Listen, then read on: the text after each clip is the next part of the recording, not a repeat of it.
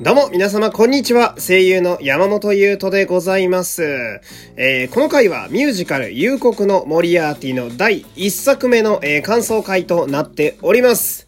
で、まあ、この作品自体はね、えー、少し前のものにはなるんですけど、え内容に思いっきり触れた感想になっておりますので、まあ、ネタバレがね、え気になる方はこの辺りで、え回れ右していただけると、え嬉しく思います。というわけでですね、えー、こちら喋っていきたいんですが、えー、実はですね、このミュージカル、夕刻のモリアーティはですね、えー、以前から気になっている作品ではあったんですけれども、まあ、見るきっかけがあまりなくてですね、えー、そしたらその、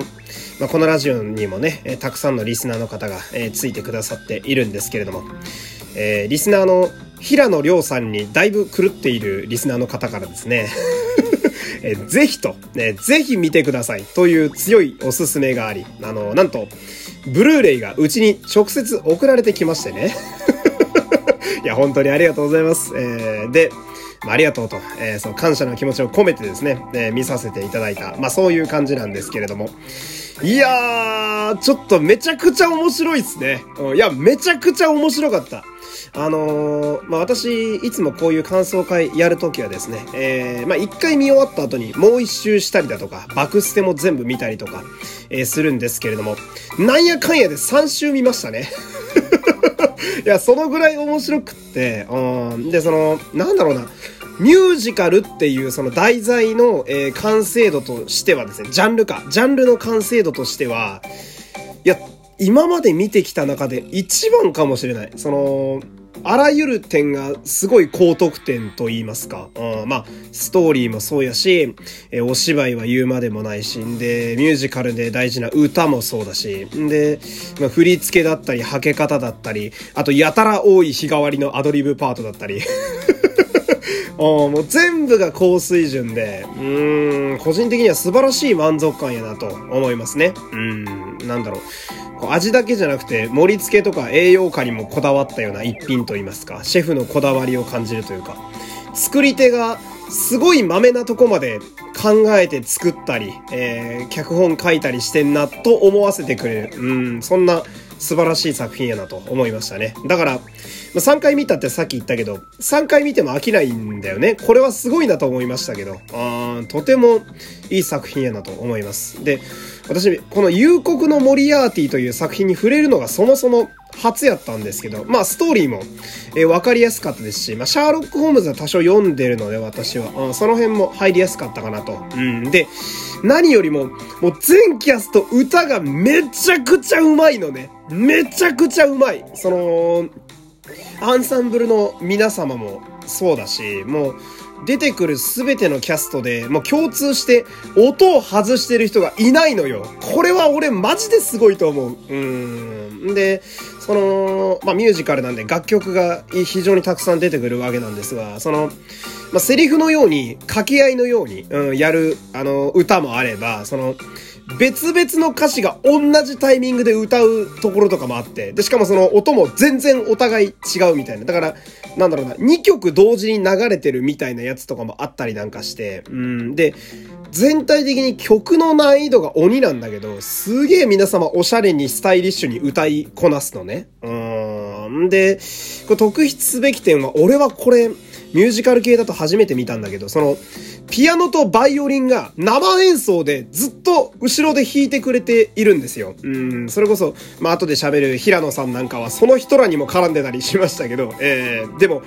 れすごくない？生演奏で全ての曲を後ろのピアノとバイオリンの方が弾いてるんだけど、2時間半ぐらいあるんですよ。この、あの、1回でミュージカルが。うん。2時間半ずっと弾いてられるって、いや、とてつもない集中力よ。なんかその、まあ、稽古のね、その映像とかにもあって、結構ニコニコとね、あの、バイオリンの方とピアノの方、ニコニコ弾いてるんですけど、いや、めちゃめちゃ達人技だと思う、俺あれ。うん、すげえなと思って。うん、だからすごい、贅沢ですよね。その、生音源で、えー、めちゃめちゃ歌い、上手い人らがずっと2時間半歌い続けるっていう、すっごい贅沢な、そんな作品になってるわけなんだけど。で、まあ、ストーリーもすごい面白くって、で、俺これすごい見てて思ったのが、なんだろう。舞台やミュージカルになるべくしてなった作品やなと、この夕刻のモリアーティっていうのは、すごい思って、すげえしっくりくるんですよ。で、どういうことかっていうと、その、まあ、舞台は、あの、身分の差が強烈だった時代のイギリスが舞台なんですよね。あの、貴族がめちゃめちゃ高くて、みたいな。一方で、平民はめっちゃ低いみたいな、そういう時代なんだけど、で、主人公が二人いて、で、まず一人目の主人公、ウィリアムっていう、まあ、これは一応貴族側の人なんだけど、うん。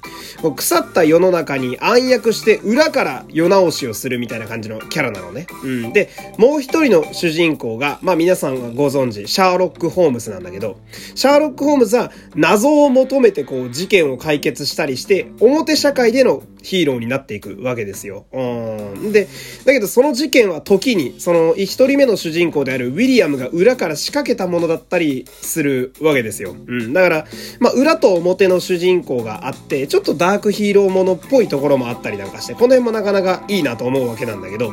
で、この、その、さっき言った舞台やミュージカルになるべくしてなったって部分なんだけど、その、この一人目の主人公のウィリアムが世の中にその事件とか、えー、そういうのを仕掛ける時の言い回しがね、第一幕の開幕だみたいな感じで言ったりだとか、その、この主演を演じてもらおうとかいう感じの言い回しがあったりなんかして、その、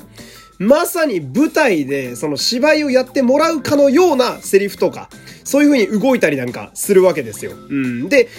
この時にターゲットになる貴族っていうのは大概クズなのね うん、だからその、まあ、敵が大体土畜生しかいないので、で、謎も解けていくし、この二つでスカッとする、みたいな。うん。で、その一連の部分を全部ウィリアムが舞台の仕掛けのようにして動いていくので、ミュージカルになることがすごくしっくりくるんですよ、この作品。うん。この辺が、かなり俺は、おー、なるほどなーってなりましたね。第2幕以降すごいこれがよく出てきてて、面白いなー、痺れるなーっていう設定やなと思ったわけなんですけど。うん。で、この主演二人よ。この主演二人がとにかく素晴らしいのね。えー、ウィリアムとシャーロックの二人が素晴らしいんだけど、まずはこの一人目ね、えー、ウィリアム・ジェームズ・モリアーティ役の鈴木翔吾さんね。いや、鈴木翔吾さんすごいぞめちゃめちゃすごいわこの作品に関して。おー、その、私が鈴木翔吾さん初めて知ったのは、あのー、真剣グリーン、谷千秋だったんだけど、真剣グリーン、谷千秋だったんだけど、私は本当は、あの、いつもは特撮バタでね、あの、狂ってる人間なので。だけど、この谷千秋とは全然ベクトルが違う役を、あの、舞台上で生きていてね、あその、振り幅に俺はすごい感動しましたね。この、ウィリアムはね、漂う、気品がすごいの。気品だね。あの、まあ、色気もあるし、クールでもあるんだけど、ちょっとそれとは違うなんだろうな、こう、貴族らしい気品みたいなのがすごい出てるキャラクターに仕上がっていて、うん。こう、一挙手一投足、すべてがめっちゃ優雅なのね。こう、ゆったりと動くみたいな。だから、ついつい目を奪われてしまう。で、さっきのその、第2幕のみたいな、演じているという、その通りですとかいう時もこうなんか手とかもゆっくり首もゆっくりうなずくみたいな。だからついつい見ちゃうみたいな。で、場を支配するかのような動きを鈴木さんがよくされるので、その、この舞台、ミュージカル自体は本当に実力がある役者さんたちがいっぱい揃ってんだけど、ウィリアムが出てくると、やっぱ彼ばっか見ちゃうんですよ。これは鈴木翔吾さんのお芝居の凄さやなと思うわけなんですけど。で、あとはあの、鈴木翔吾さん、歌が上手すぎますね。本当に上手い。マジで。うん。で、これすごいのが、高音が特にセクシーなのよ。すごい色っぽい高音されてて。うん。で、その、セリフの時は結構低めで喋るんだけど、歌声になるとガーンって転調するかのように高いとこまで飛ぶのよ、音が。だから、声の印象が、あの、セリフと歌で全然違うので、ウィリアムが歌い出すなって分かるとすげえワクワクすんのよ。今度どこの音が出るのかなみたいな。この辺がすごいずっと見てられる理由でもあるなと思って。うん。で、これ、鈴木さんのすごいところは、その、バクステの素の状態の鈴木翔吾さんと、ウィリアムの時の鈴木翔吾さんで、ね、顔が全然違うのね。これ俺本当に役者だなって思いましたね。顔がまるで違うぞみたいな。うん、素晴らしかったですね。